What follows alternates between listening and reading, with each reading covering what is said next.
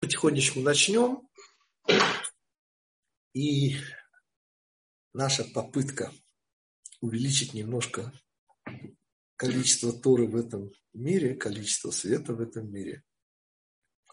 Я снова хочу подчеркнуть, что, слава Богу, наши ученики в Харькове с нами, и даст Бог им здоровья. И мы говорим о прошедшем празднике Пури.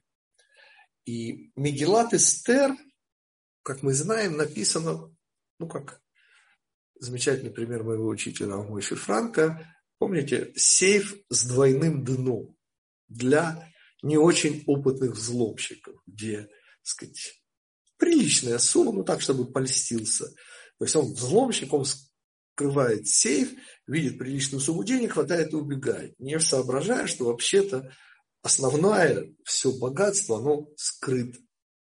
И вот это вот идея Мегелат Эстер. То есть, прямо из того, что я сказал, следует, что вы читаете Мегелат Эстер на любом языке. Тут язык сейчас не принципиален. Почему? Потому что это чисто сюжет.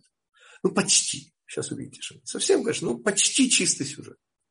И вот вы читаете, и вам, во-первых, все понятно. А только во-вторых, если начинать задавать вопросы, то становится не очень понятно. А так вроде все понятно. Ну, потрясающее стечение обстоятельств. Но там есть мелкие детали, которые мы изучали с вами. Что да. Ответ тоже нет. Что тоже нет. Есть одно предложение в Мегелат Эстер, которое непонятно принципиально. И это, ну, это как-то вот, вот вообще настораживает. Потому что мы же сказали, что Мегелат Эстер – это ловушка для простаков. Вы читаете, и, и что там непонятного? Ну, конкурс красоты, что непонятного? Ну, наша Эстер оказалась в нужное время. Ну, ну молодец Всевышний. Не под... Ну, вот такой вот сюжет такой вот. И тут как раз э, вот все, все, все. Вот в одном месте прямо-таки спотыкаешься. И из этого места мы попробуем стартовать. Место это вот какое. Как вы помните, Эстер, узнав, ну, естественно, через Евнуха посредника, от Мордыхая о том, что Аман на секундочку да, разослал приказы о полном, тотальном уничтожении всех евреев Персидской империи. А напоминаю, что евреи Персидской империи равняются евреи всего тогдашнего мира. Ну, такая у нас была Персидская империя. Как вы помните, от Индии и до, ну, может, не Мозамбика, ну, по крайней мере, до какой, ну, что-нибудь там за Египетом. То есть вне этой империи евреев практически не было.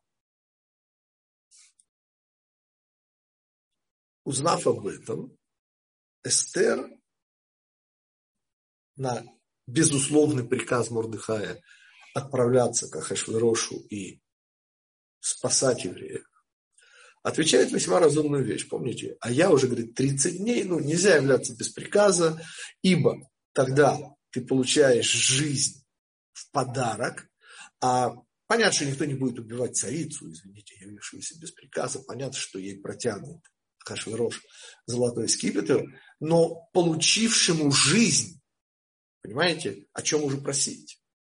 То есть это самое невыгодное для, для просьбы ситуация, чисто психологически.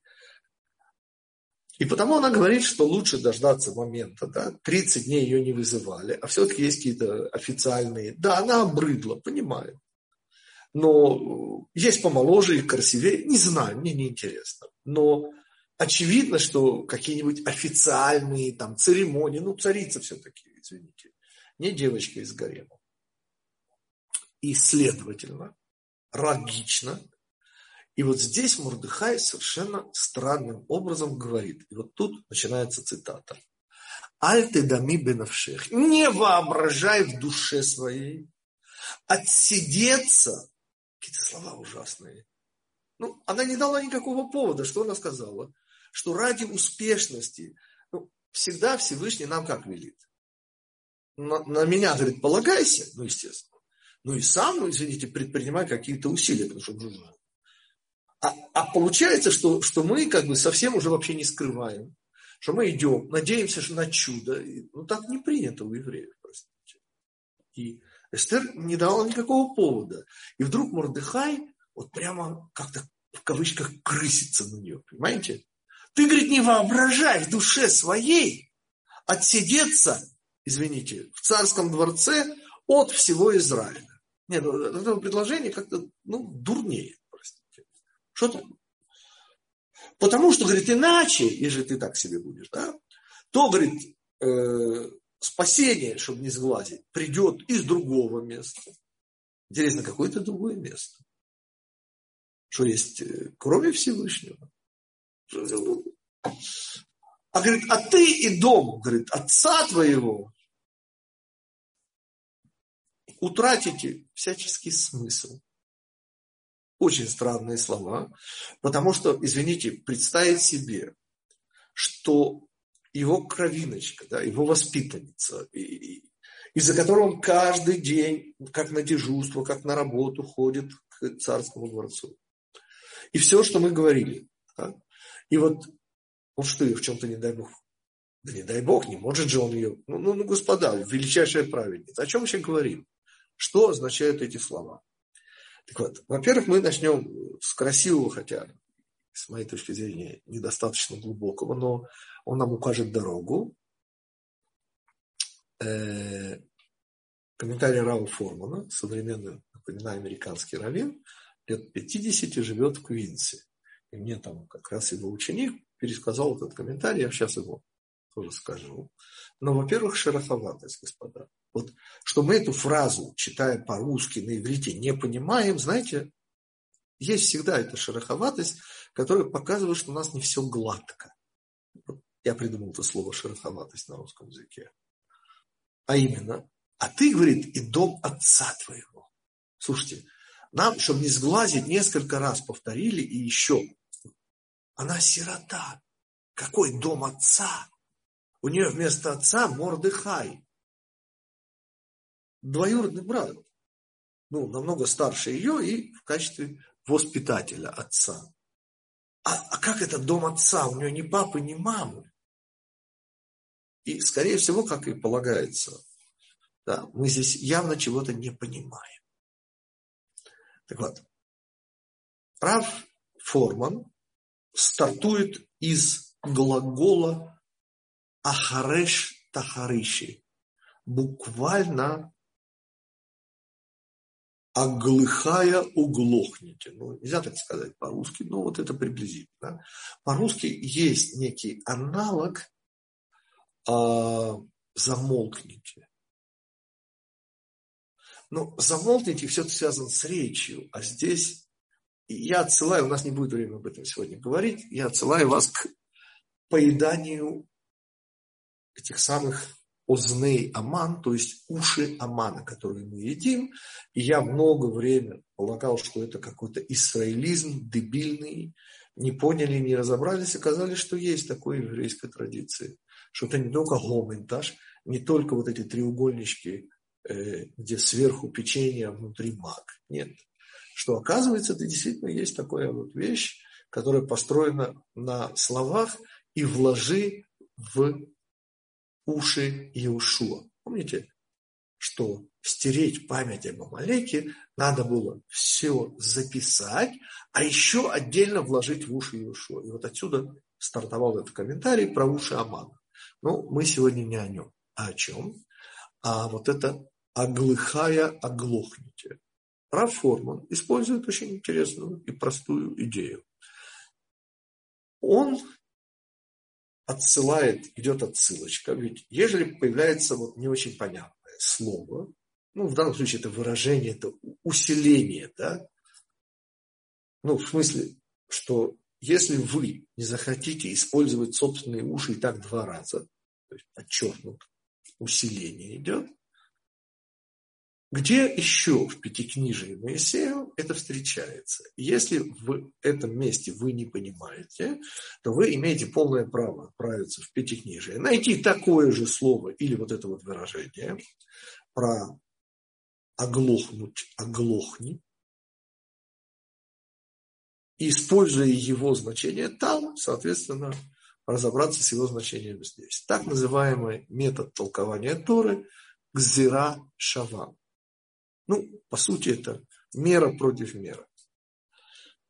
Одинаковый, соответственно, обязан быть общий смысл, если это слово появляется в разных местах Тора, то смысл должен быть, хотя оттенки будут разные, но общий смысл, тем не менее, должен присутствовать. До сих теория. Теперь перейдем к практике.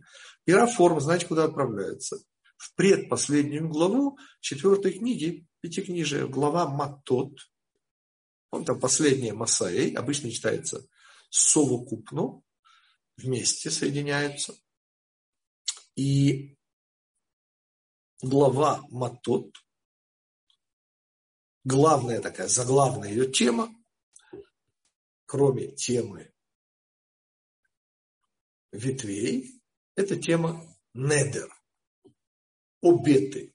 Помните? Коль нидрей, недер, нидрей, все обеты. Так начинается праздник Йом-Кипур, разрешение обетов. То есть все, что мы взяли на себя, ну, не очень хорошо подумав, и оно разрешается нам так же, как и молитва вместе с не самыми лучшими евреями заодно. Чтобы они не потянули нас на духовное дно, на котором они находятся. Ну, это йом -Кипур. Что же у нас рассказывается в недельной главе Матот? Что оказывается, и там появляется, что ежели муж, меня в данном случае, можно отец, появляется в двух вариациях. Значит, вариант первый – это девушка, и тогда это папа. Или это замужняя женщина, и тогда это муж.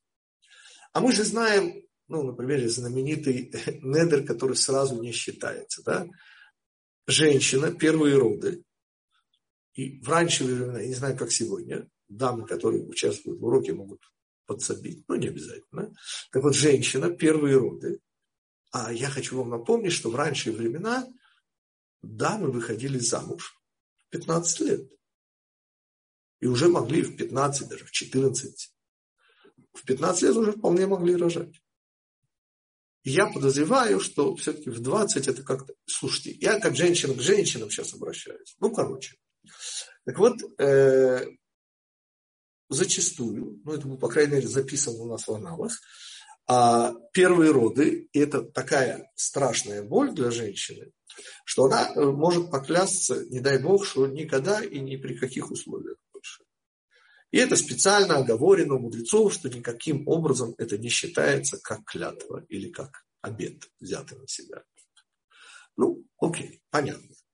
Что непонятно? Удивительная способность, и она всегда была немножко непонятна, мужа разрешать обеты жены, если он услышал. И, соответственно, папы, это более понятно, разрешать э, обеты дочери, незамужней. Почему, собственно, они могут это делать? И, во-первых, хочу познакомить вас с удивительным комментарием, который родился буквально 10 дней назад. Спасибо нашей ученице Фаине. Это, собственно, она заметила. Мы говорили там про Адар. Про Адар мы с вами говорили. Помните, месяц, в котором проживает буква Алиф. Так она удивительным образом заметила, что слово «недер» – это «нун» проживает. Что значит «нун» проживает? И вспоминаем, господа, что нун это 50, и у нас есть целая-целая тема про вот этот 50. Но нам сейчас из всей этой темы нужно только недостижимость. Помните, мы поднимаемся на 49 ступенек, считаем 49 дней к Синаю.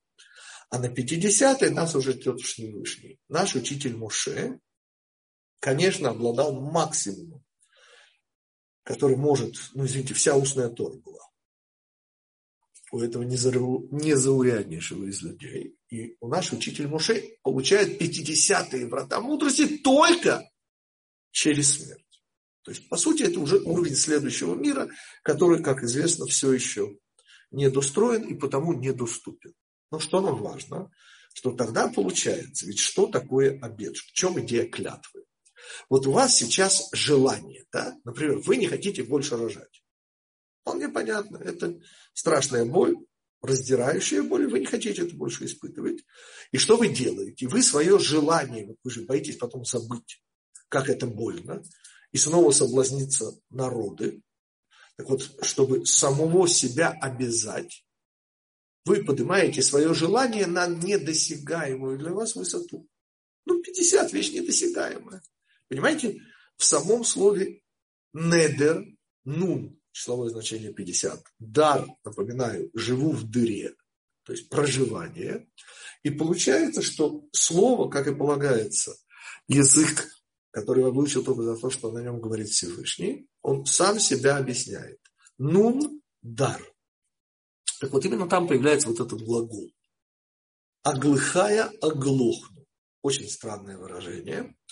А там сказано, но если, говорит, муж или отец, в зависимости от ситуации, решат не услышать обед своей дочери или своей жены, то в этом случае и отсюда Раф Форман выводит удивительный вывод, делает, что слово Пурим, слово пар, Пурим, который, в общем-то, у нас, с моей точки зрения, более красивый есть комментарий, помните, множественное число, ихний персидское слово пур, а наше родное слово гураль. И помните, почему это называется пурим, множественное число? Да потому что Аман-то думал, что он кидает жребий. А что оказалось? Что наоборот, он кидает жребий. Ну, что значит наоборот? Как мы учили прошлый. Ну, помните наш последний урок две недели назад? Виселица Амана. То есть, нет, наоборот, виселица Амана. То есть это может быть виселица, которую сделал Аман для Мордыхая. Но что оказалось? Что все наоборот. Это виселица Амана, потому что он на ней повис. Даже э, подарю вам шутку пуримскую, ее обожают. Ну, все ее знают, она старая. Но для вас она будет наверняка новой. Кто-то подходит к Аману и спрашивает, как делишки? То есть, ну, как состояние?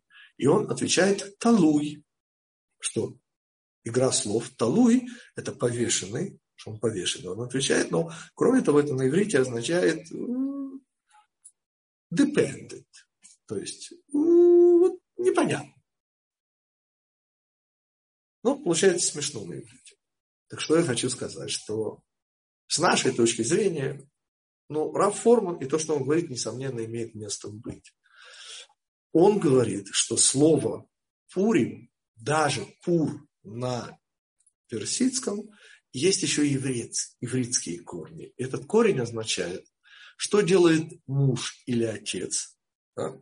Он имеет право леафер, разрешить обеты. И корень пар, я сейчас не буду, пар означает давность. Помните, пар – это однодневный бык, уже бык. Я не буду эту тему развивать, но по сути, в общем-то, это только исходная точка для того комментария, который я сейчас дам Рава Гуттера. Но вот так э, действует, например, Раф Форман, современный раввин, Раф Давид Форман его зовут. И он дает новую, совершенно красивую интерпретацию. Получается, если я продолжу эту идею, но это уже я, уже не Форман, что мы, насладившись Галутом, насладившись пиром Ахашвироша, по сути, осознанно или неосознанно, захотели его продлить. По сути, мы взяли на себя ну, вот эту ситуацию, эту ситуацию мы взяли ее на себя как, как нужную, правильную ситуацию. Это как обед, господа. И тогда наш отец, или хотите, наш муж, Всевышний, это дело порвал, разрешил этот обед. То есть он нас, по сути, перевел из плохого галута, которым мы наслаждались, в тот самый галут, которым насладиться уже никто не может, потому что если вас хотят убить, в месте, где вам хорошо, в вашем родном городе, например. А сколько это с евреями случалось, даже и сосчитать невозможно. Понимаете, у евреев все было хорошо. Вы не поверите, даже лучше, чем евреям было в Одессе. Я, я понимаю, что тяжело себе представить, но тем не менее. И, и вдруг на тебе. А мы уже отвыкли, господа. 80 лет без войны, тьфу тьфу тьфу Ну, были войны, конечно, но так, чтобы нас особо задевало. Ну, в Израиле понятно. Ну, только ненормальные живут в Израиле. То есть, в переводе на русский, что значит только ненормальные живут в Израиле? Израиль – это место для всех евреев. А для неевреев не рекомендуется почему-то, потому что нужно быть ненормальным, чтобы здесь жить. А кто же у нас ненормальный, кроме евреев? Таких мне неизвестно. Слушайте дальше. Вот комментарий Рава Формана. Получается очень красиво. Вопросы по поводу комментария Рава Формана. Насколько понятна его система? То есть не его, не дай бог. Он взял вот это странное повторение, усиление, и что если ты, не хотя слышать, не услышишь, по сути, отстранишься, то тогда и он ушел в недельную главу, предпоследнюю четвертой книги, и нашел там это слово, и обнаружил, что у слова «пур» может быть еще одно ивритское значение, вовсе не только персидское. Корни-то всех, извините, языков все равно из иврита. И тогда получается, что слово «пур», отсюда «пурим», это не только вот это персидское слово «жребий аман», но это его противоположность. А что является противоположностью жребию, судьбе, господа? Ответ – отсутствие судьбы. И это как раз глагол «легафер». То есть что делает муж, услышав неосторожный обед своей дочери? Он разрешает этот, он убирает, он аннулирует обед. И вот это слово легафер аннулировать. Это то, что сделал Всевышний, поместив нас под домоклов меч, не дай бог, 11 месяцев. И вот тогда мы поняли, что Галут – это не самое лучшее, что может быть. Даже если нам в этом Галуте хорошо. А теперь мы начинаем наш комментарий, но, может быть, какие-нибудь вопросы комментарию Рау Формана и продолжению этой идеи. Если да, то самое время их сейчас задать. Ну, будем считать, тогда все все поняли. Ну, кто, извините, знает иврит, тому, конечно, проще. Потому что мы выучили совершенно красивейшее ивритское слово «недер», «нун», которое проживает. Это и есть, когда вы делаете желание не досягаемым, то есть оно становится обязанностью. Вы не можете эту обязанность отменить. Оно уже 50 оно выше того, до чего человек может в этом мире дотянуться. И в конце концов обнаружили, что еще один смысл Мегелат Эстер – это как Всевышний разорвал вот эту нашу сказанную несказанную а, можно вопрос? Получается, это разрыв связи, он не совсем разрыв, а если исходить из Мегелат Эстер, то это как бы дополнительное э, как бы указание. Ну, получается, что э, отмена обета и по аналогии отмена у царя Ахашвироша не было, не было же отмены, там просто был дополнительный указ. Э. Да, потому что то, что подписано, было решение Всевышнего, извините, которое отменить нельзя. И это уже немножко противоречит, и потому нам нужен следующий комментарий. Пойдемте в следующий комментарий. Следующий комментарий. Я, я прошу прощения, можно? Да, слушаю.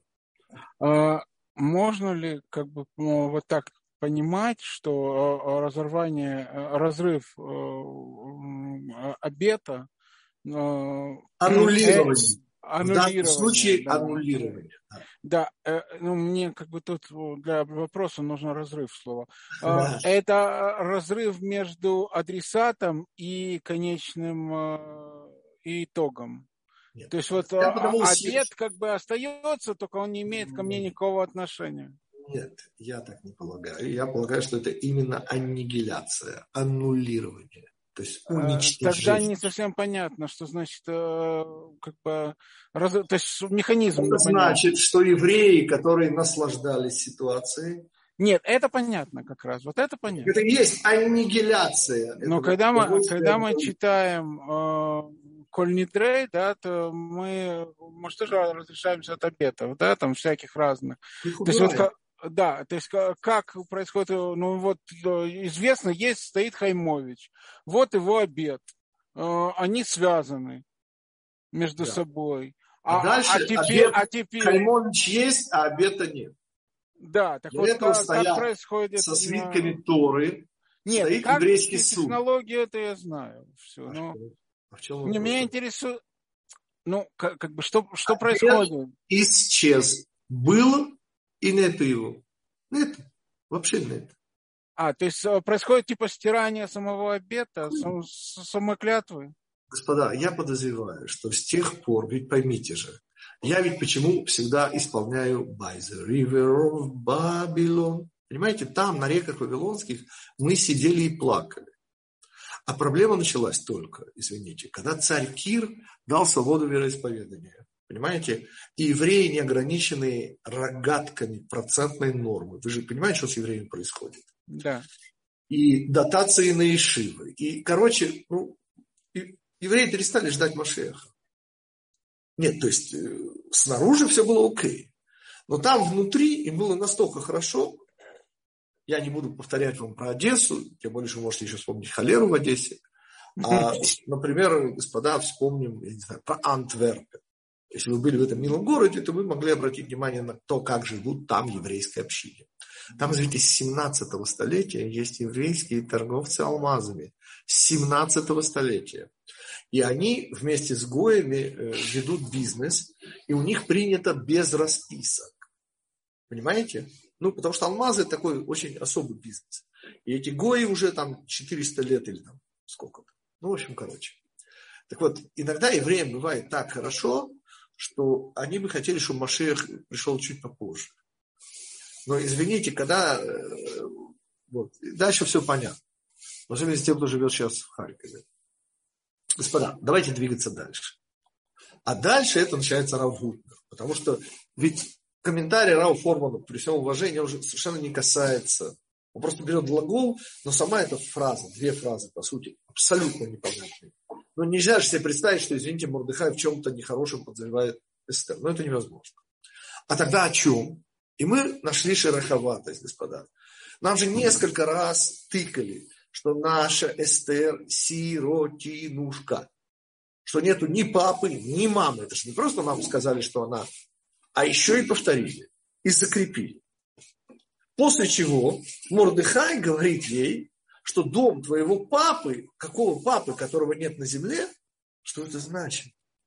И отсюда мы сделали вывод, что понятно, что сама по себе грязь невозможна. Да еще из уст Мордыхая, да еще и в адрес Эстер а тогда смысл. И Рав Худвин использует ровно тот же прием, что и Рав Форма.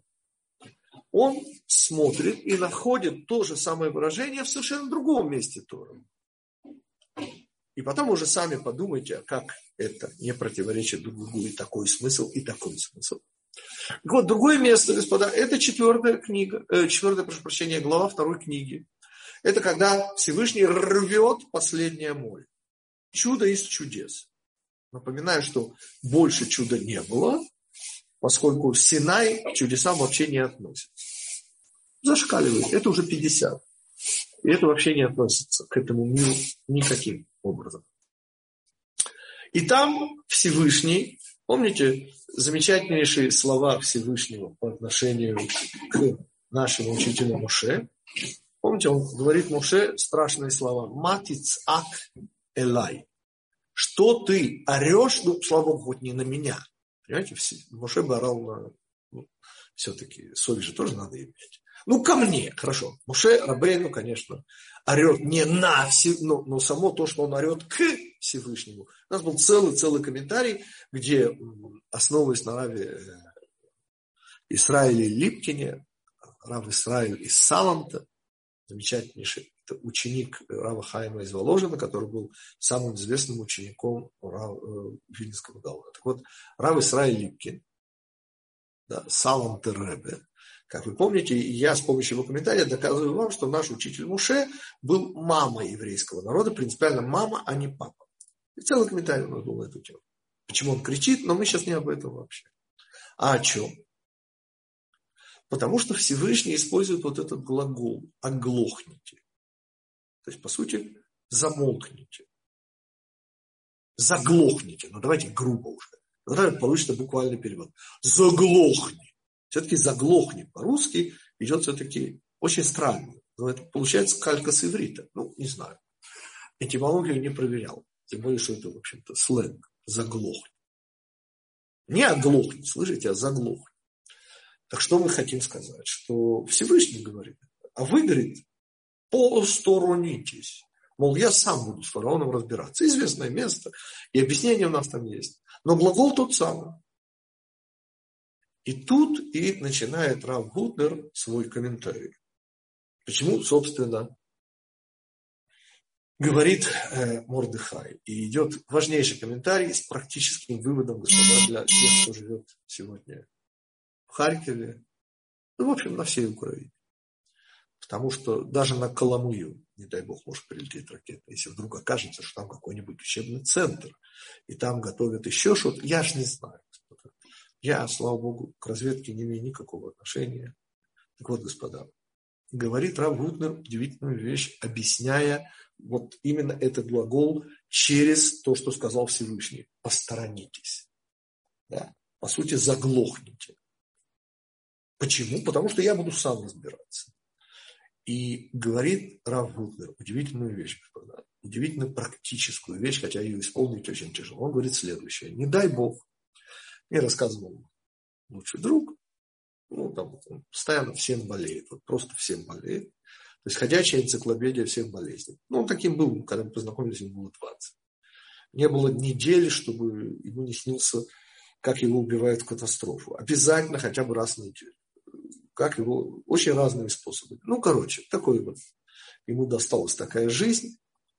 И он мне как-то рассказывает, он очередной раз по своим каким-то болячкам в больнице, и э, амбулатория такая. И там дама, русская дама, почему он и заметил, и она пристает к врачам. А у нее, как он понял, результат анализа.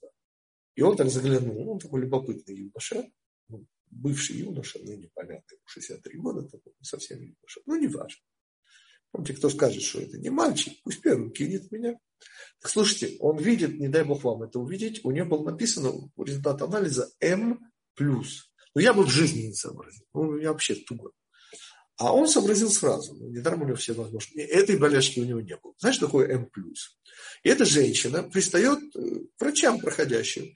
И все отмахиваются, говорят, иди к своему лечащему. Знаешь, такое М+. Это метастазы плюс. Объяснять дальше нужно. Вот. Женщина, говорит, молодая, интеллигентная русская еврейка такая. Вот. Ну, лет 40, быть может. Может, даже поменьше, не знаю. Я к чему? Я к тому, что вот, не дай Бог, в этой ситуации, конечно, нужно молиться. То есть молиться нужно всегда, но в этой ситуации, понятно, уже все молятся. И атеисты, все молятся, поверьте.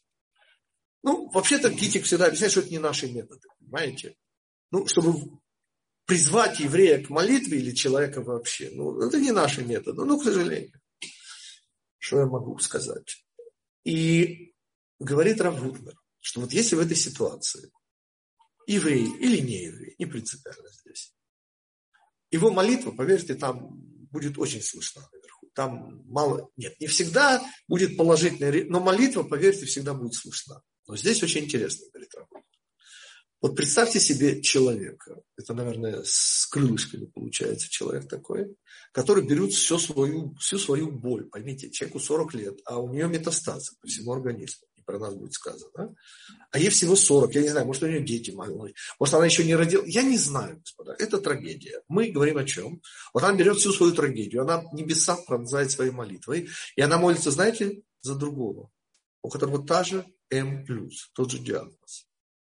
В этом случае, говорит Равгутнер, я, я понимаю, что это теоретическая вещь, но вдруг, не про М+, да?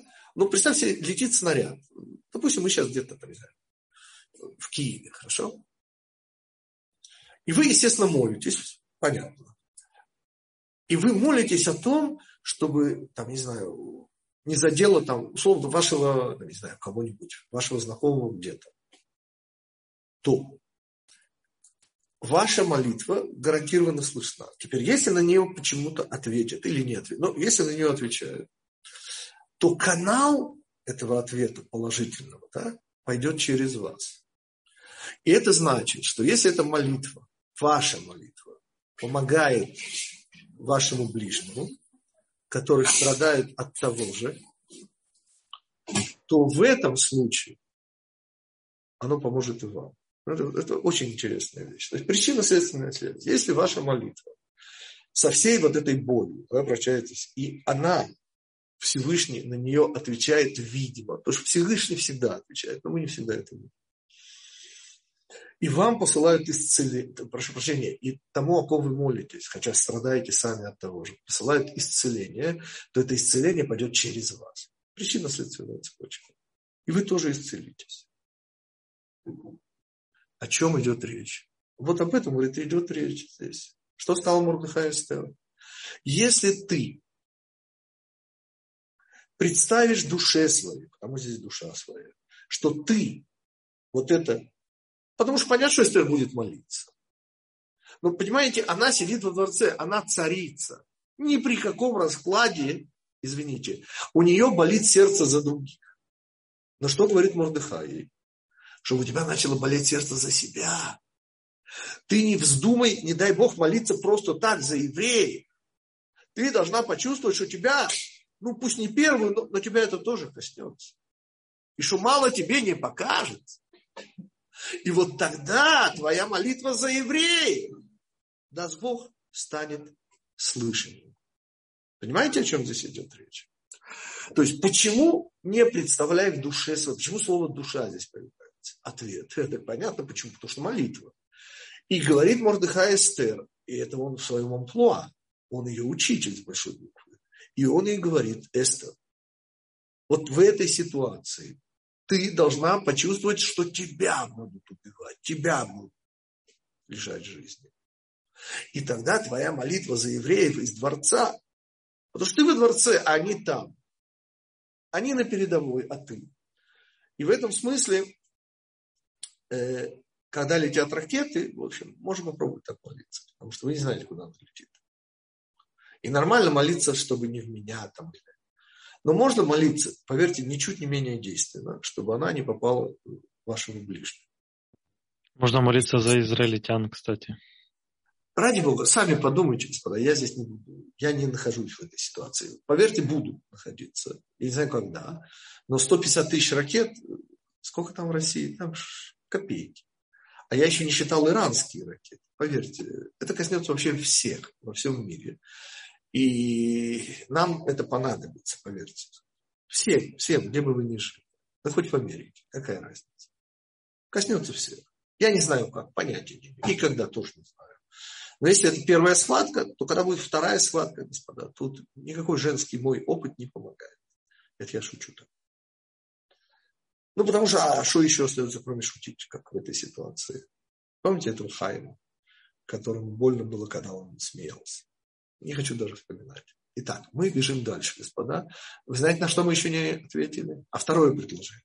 Причем здесь дом ее отца, когда она сирота? Так если вы думаете, что Рав Гутнер не отвечает, сейчас услышите. Говорит Рав Гутнер. А о чем, собственно, идет речь? Ведь мы же не объяснили.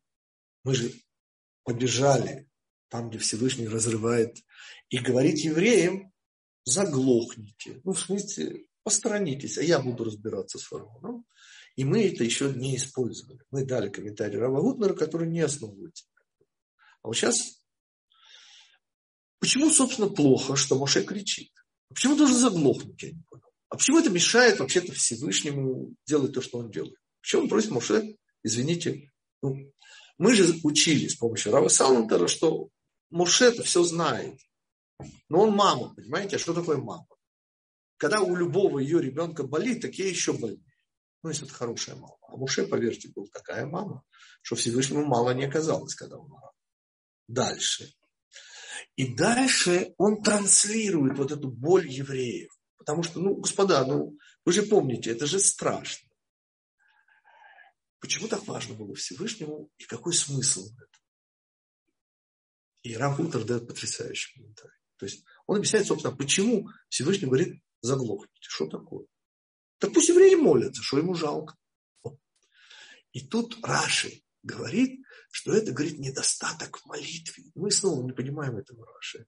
Но сейчас Рабутнер объяснит. Вот в этом месте мы не понимаем Раши, что там недостаток в молитве. Что за недостаток? Что евреи плохо молились? Господа, поверьте, что когда вы видите этого фараона, с его приснами, то, поверьте, молятся все. Это, это в своем роде хуже ракеты, потому что ракеты вы не видите, только слышите. А тут было и видно, и слышно. Так вот, комментарий. Говорит Равгудна. Причем здесь отцы? То, что, говорит, спасает евреев, когда речь идет о всем народе, тут уже практически к нам это уже отношение имеет, а только к народу, то молитва не помогает. Помните, мы сказали, ну нельзя отменить, извините, приказ Всевышнего уничтожить евреев. Так его нельзя отменить. Казнить нельзя, помиловать, господа. Что же делать? И ответ, ничего не делать. Как это ничего не делать? А потому что ничего не поможет.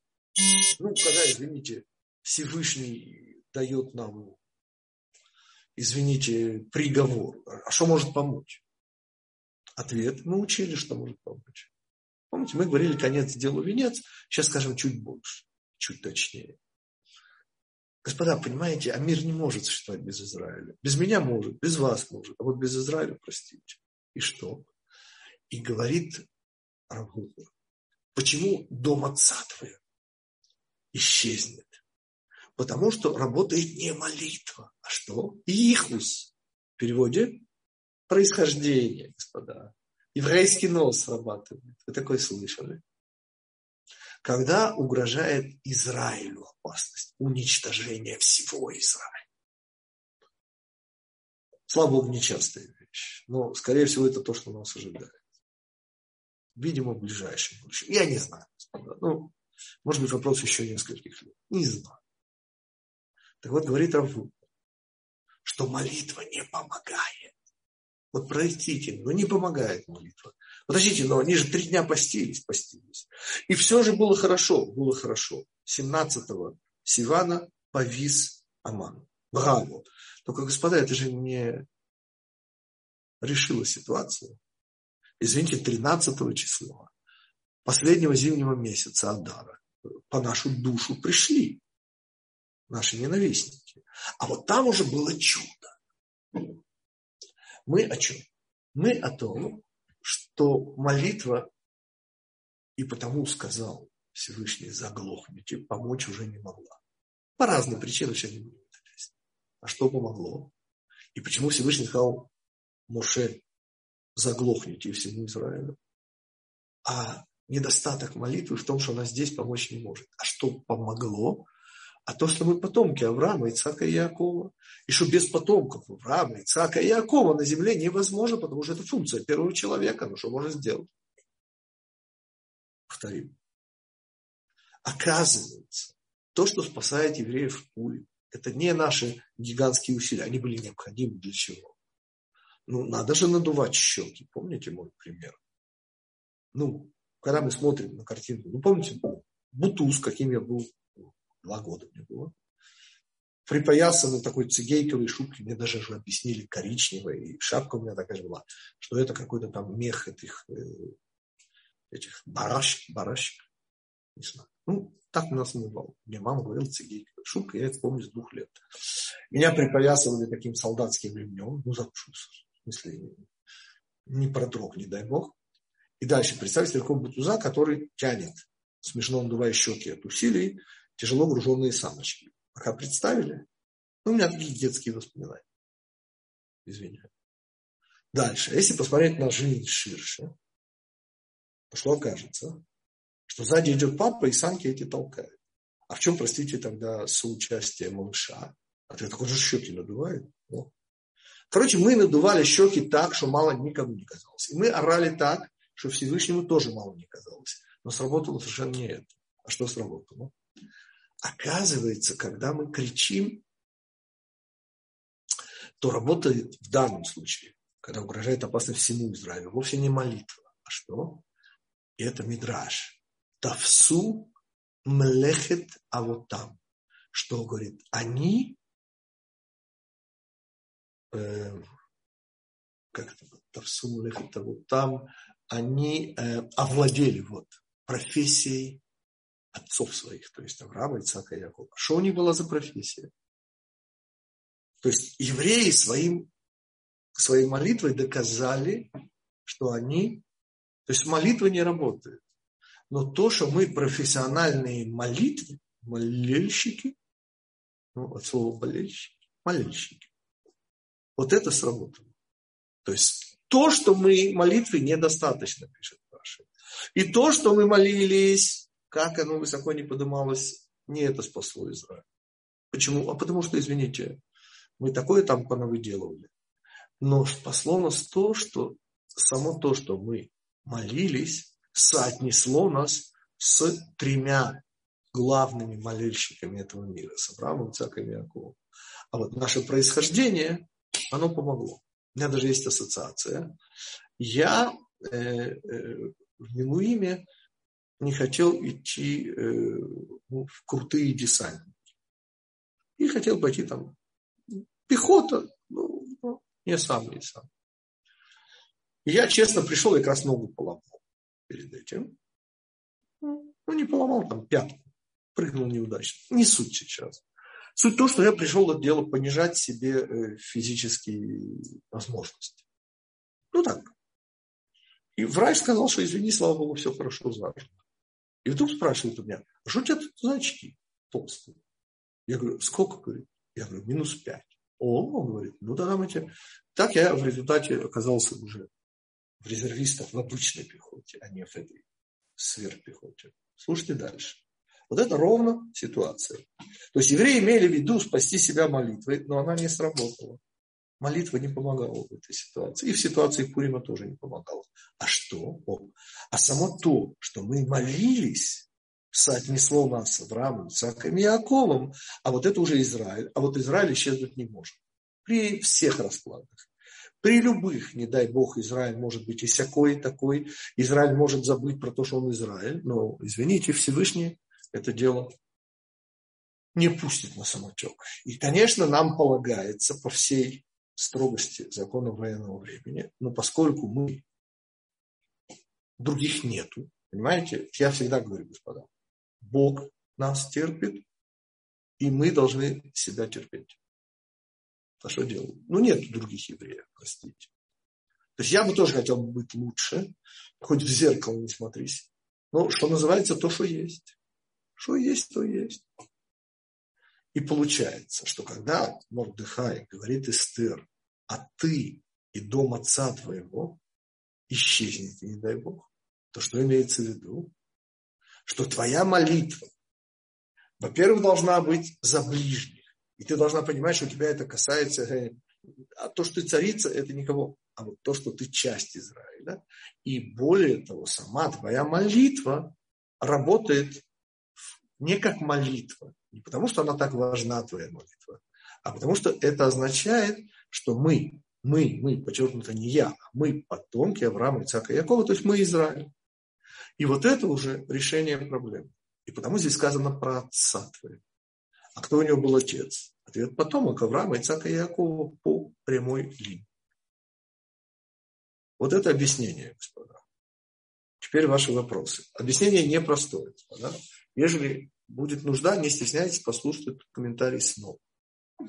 Напоминаю, мы начинали вообще-то из идеи, что объяснять подобное подобным использовали просто для красивого комментария Рау Формана. Но главное, мы удивились, надеюсь, что вы со мной вместе, как это может быть в абсолютно понятной, ну, для, ловушка для простаков, Мегелат Эстер. И вдруг вот такая странная фраза, прямо посреди. И здесь мы открыли вот в этой непонятной фразе второе дно. Оказывается, в этой фразе сказано, что никакая молитва Израилю в этой ситуации уже помочь не могла. А что? То, что срабатывает на самом деле, что замысел Всевышнего. Помните, Алиф живет в Адаре. Почему в Адаре? Да потому что это завершение. А в конце действия как раз начало задумывано и раскрывается. Но сейчас мы вот этот комментарий, который был две недели назад, конечно же, сделали глубже и интереснее. Оказывается, когда речь идет об Израиле, господа, то спасает наша функция. Понимаете? Вот эта функция она незаменима, без Израиля невозможно. И когда уже ничего больше нас спасти не может, нам всего-то, потому Всевышний говорит, оглохните, заглохните. Почему заглохните? Да потому что уже все сделано. Молитва ваша все равно не работает. И евреи на том уровне должны были понять, а что срабатывает? А то, что мы потомки Авраама, Ицака и Якова. То, что мы Израиль, вот это работает. К сожалению, тут оптимизма, что в ближайшей Третьей мировой войне, она уже ближайшая, это, по-моему, уже понятно. Я не знаю, когда она будет. Она уже ближайшая, потому что у Хизбаллы 150 тысяч ракет, а сколько там у Ирана, никто не мог посчитать. Ну, по крайней мере, мне не рассказали, сколько там ракет. Ну, я думаю, хватит для начала, по крайней мере. И с Израилем все будет хорошо. Не с государством, я такого не сказал. Я имею в виду Израиль, функциональная замена первого человека. Вот э, про нас ничего не могу сказать. Но мы сказали практическую вещь, что когда плохо, надо молиться не за, нет, за того парня. Вот вся сила, если вы молитесь за того парня, как это было в СССР, просто те, кто помоложе, может, не слышали это, замечательно, за себя и за того парня. Так вот, оказывается, когда вы молитесь за того парня, заодно уже за себя. Но мы покидаем рамки эго, и тогда оказывается, что невозможное возможно. Да, ваши вопросы. Можно в качестве реплики? Да, давайте по очереди. Всех выслушаем. А, так с кого начинаем? Начинайте с себя. С себя. В качестве Моя реплики а, дело в том, что вот то, что вы говорите, заглохни, в принципе, когда говорят о каком-то механизме, то механизм, если прекращают его работу, его глушат. Да, это правда. Красивая идея, да. А и по поводу заглохни тоже. Получается, она все-таки молитва нужна была для того, чтобы ну, показать, показать при, принадлежность. Конечно. Да, Но да. она работает не как молитва, понимаете, а как происхождение от Как метка, как сигнал, как сигнал о том, что... Ну, то есть у меня, мы, мы, в моем примере, сработала там не э, поломанная нога, а э, толстые очки. Можно еще комментарий на анекдот, который Аман говорит, что э, я просто попытка адаптации на русский, это да. я типа зависаю, говорит. Зависаю, да, да, да. Ну, как двузначное слово, Висю. можно за, зависать. Да. Зависаю, да. Хорошо, хорошо. Спасибо, зависаю, это здорово, да. Хороший перевод. Передает оттенок. Да, господа, еще вопросы. Хорошо. Надеюсь, что вам есть о чем приятно подумать. И, как всегда, напоминаю, удовольствие от Торы – это ровно то, что не идет из этого мира вообще. В отличие, например, от красоты, я не знаю, доказательства теоремы математики. Это же потрясающее удовольствие, но при всей абстрактности математики, господа. А вот это совсем не наше – и сегодня было очередное, в кавычках, доказательство. Слово «недер» мы выучили. Еще одно еврейское удивительное слово. Спасибо снова Фаине, нашей ученице. Буква «нун». Когда мы делаем свое желание недостижимым для себя, ну, 50 недостижимость, и тогда оно становится обязанностью. То есть мы что сделали? Мы желание сделали обязанностью. Для чего? Это уже другой вопрос. А еще такой а, Можно еще, еще ага, вопрос? Да, да. Я не совсем здесь понял вот эту идею, почему, когда мы наше желание забрасываем на 50 уровень, то есть недостижимость, то оно из желания превращается в обязанность. То есть вот а механизм опять, я опять хотел, Я хотел это свое желание да, сделать для себя навсегда, обязательно. Ведь, как да. вы знаете, настоящий. А, именно то, что я хотел сделать его обязательно. Да, конечно. Ну, это я же делаю... настоящий хозяин моего слова. Это значит, я всегда могу его... Понятно. Ну да, да, да. Вот а теперь... А тут вы делаете его над собой, вы перестаете быть хозяином своего желания. И оно становится обязанностью. Как только желание перестает быть возможным к изменению, все, оно становится для вас обязанностью. Меняется ситуация. Ну, а, да, еще параллели насчет э, Паро и Пурима. Получается, вот это когда Всевышний там и там вступается и ведет войну жены. Да, Паро это буква Алиф в конце. Да, это идет вот этот пар, то есть аннулирование, а, а Всевышний там в самом конце. И получается и там, и там. Ага. Да, ну, да, получается, да. он ведет войны жены и там, и там. И в том, и том случае, получается. Сказал, и там оглохни, и там оглохни. Ну, за заглохни. Здесь же, конечно, сто процентов. Да. Понятно, что это только Всевышний нас может. А мы сами уже ничего не можем. И наша молитва уже, к сожалению, недостаточно. Такое тоже бывает, господа. И насколько я понимаю, но это уже не хочу сказать. Сами экстраполируйте, используя математический термин, э, для нашего будущего. Ну, по крайней мере, что-то практическое мы все-таки уяснили себе для нашего вот такого будущего, для будущей Третьей мировой войны, что, оказывается, есть удивительная вот эта возможность молиться о своем ближнем. Э, кстати, сегодня буквально Зеленский сказал, он готов говорить с Путиным, но если будет не, не, ну, ответ отрицательный, ну, в смысле, результат переговоров отрицательный, то он, ну, это его цитата, сказал, что, возможно, Третья мировая. Вы просто сказали, я вспомнил ну, сегодня. Понятно, да. понятно. Это все как раз понятно. Так и должно быть, как бы. Зеленский понял интересную вещь. Когда играют в покер, когда играют в покер, господа, и начинают повышать ставки, ну, понятно, для чего это делается. Каждый считает, что у него выигрывающие карты. Дай Бог, чтобы оно уже поскорее закончилось, и чтобы, что называется. Ладно. Да. Зеленский сказал более интересную вещь, с моей точки зрения, что оказывается 24 февраля э, только 1929 года э, была создана национал э, НСДРП. Хорошо. А буква «З», если там добавить еще одну, то станет вообще как-то... Нет, но это станет. А это я извиняюсь, вы очень извините. Но я больше за Тору и меньше вот эти Нет, ну, как бы было сказано, было сказано, я сказал, что мне как бы в его речи понравилось это. Ну, я... в конце концов, о вкусах не спорят. Я... Да, совершенно верно. Просто вы же знаете, я больше к человечеству отношусь, скажем так, ну, маленькие дети. Ну, ну, а речь о том, человеческом, очень жестоких. Я, я Нет более жестоких существ на Земле, чем дети. Чем дети. Да. И, и, и речь я... о том, что вы говорили, что есть комментарии насчет того, что... мерзкие дети. Всякое я, я получаю удовольствие от картин, но это не значит, что картины это уже все. Или есть там от музыки. Есть комментарии. Что, ну, есть будет эпидемия, потом какая-то простенькая война, а потом... Это Мальбин.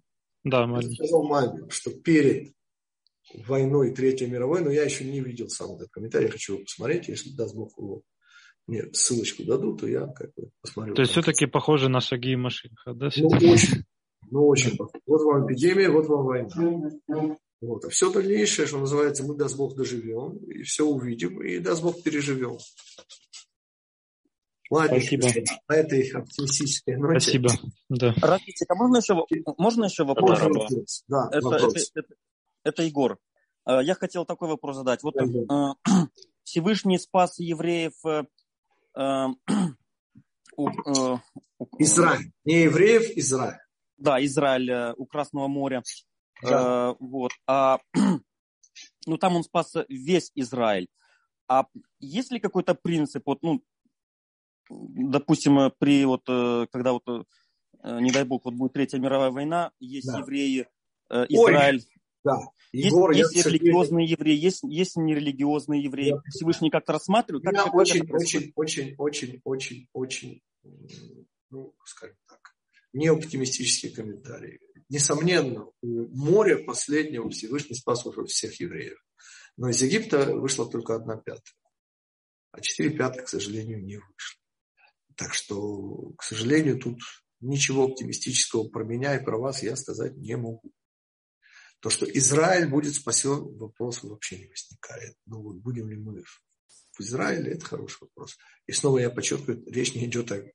Хотя и о географии тоже. Я ведь почему всех зову, кто может, приезжайте, господа. Или, по крайней мере, держите чемоданы, как каждому еврею. Это не мое мнение. Это Маймон на уровне Аллахи говорит, что можно откладывать свой переезд в Израиль. Я знаю, что есть те, кто не принимает мнение Рахму Шебен Маймона, Э, ну, тем не менее, я иду за этим мнением. И это значит, что чемодан может быть в любом случае сложен. Но это вам скажут просто все.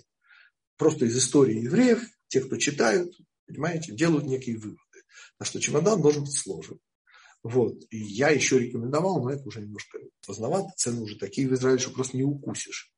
Вот. Но я рекомендовал в свое время, уже последние там, 20 сколько-то лет, покупать квартиру в Израиле, чтобы было легче. Вот, например, из города Одессы да, еще э, спокойно уехали, а у них квартира здесь. И понимаете, а то, что не выпускает мужчин от 18 до 60, так это приказ, я не знаю, это был Зеленского приказ, не Зеленского приказ, но он опоздал, они успели уехать. Понимаете, потому что самое, самое главное идти во главе автопробега. Вот не ждать, пока уже начнется у вас конкретно, а ехать сразу. Понимаете, потому что важнейший наш анекдот, это когда два еврея, это начало 70-х, э, громко размахивая руками, что-то там очень оживленно обсуждают, подходит третий, помните, что он говорит? Я, говорит, не знаю, о чем будет спорить, он говорит, ну ехать надо. Надо. Так что хотя бы чемоданы держите. Так, чтобы в случае чего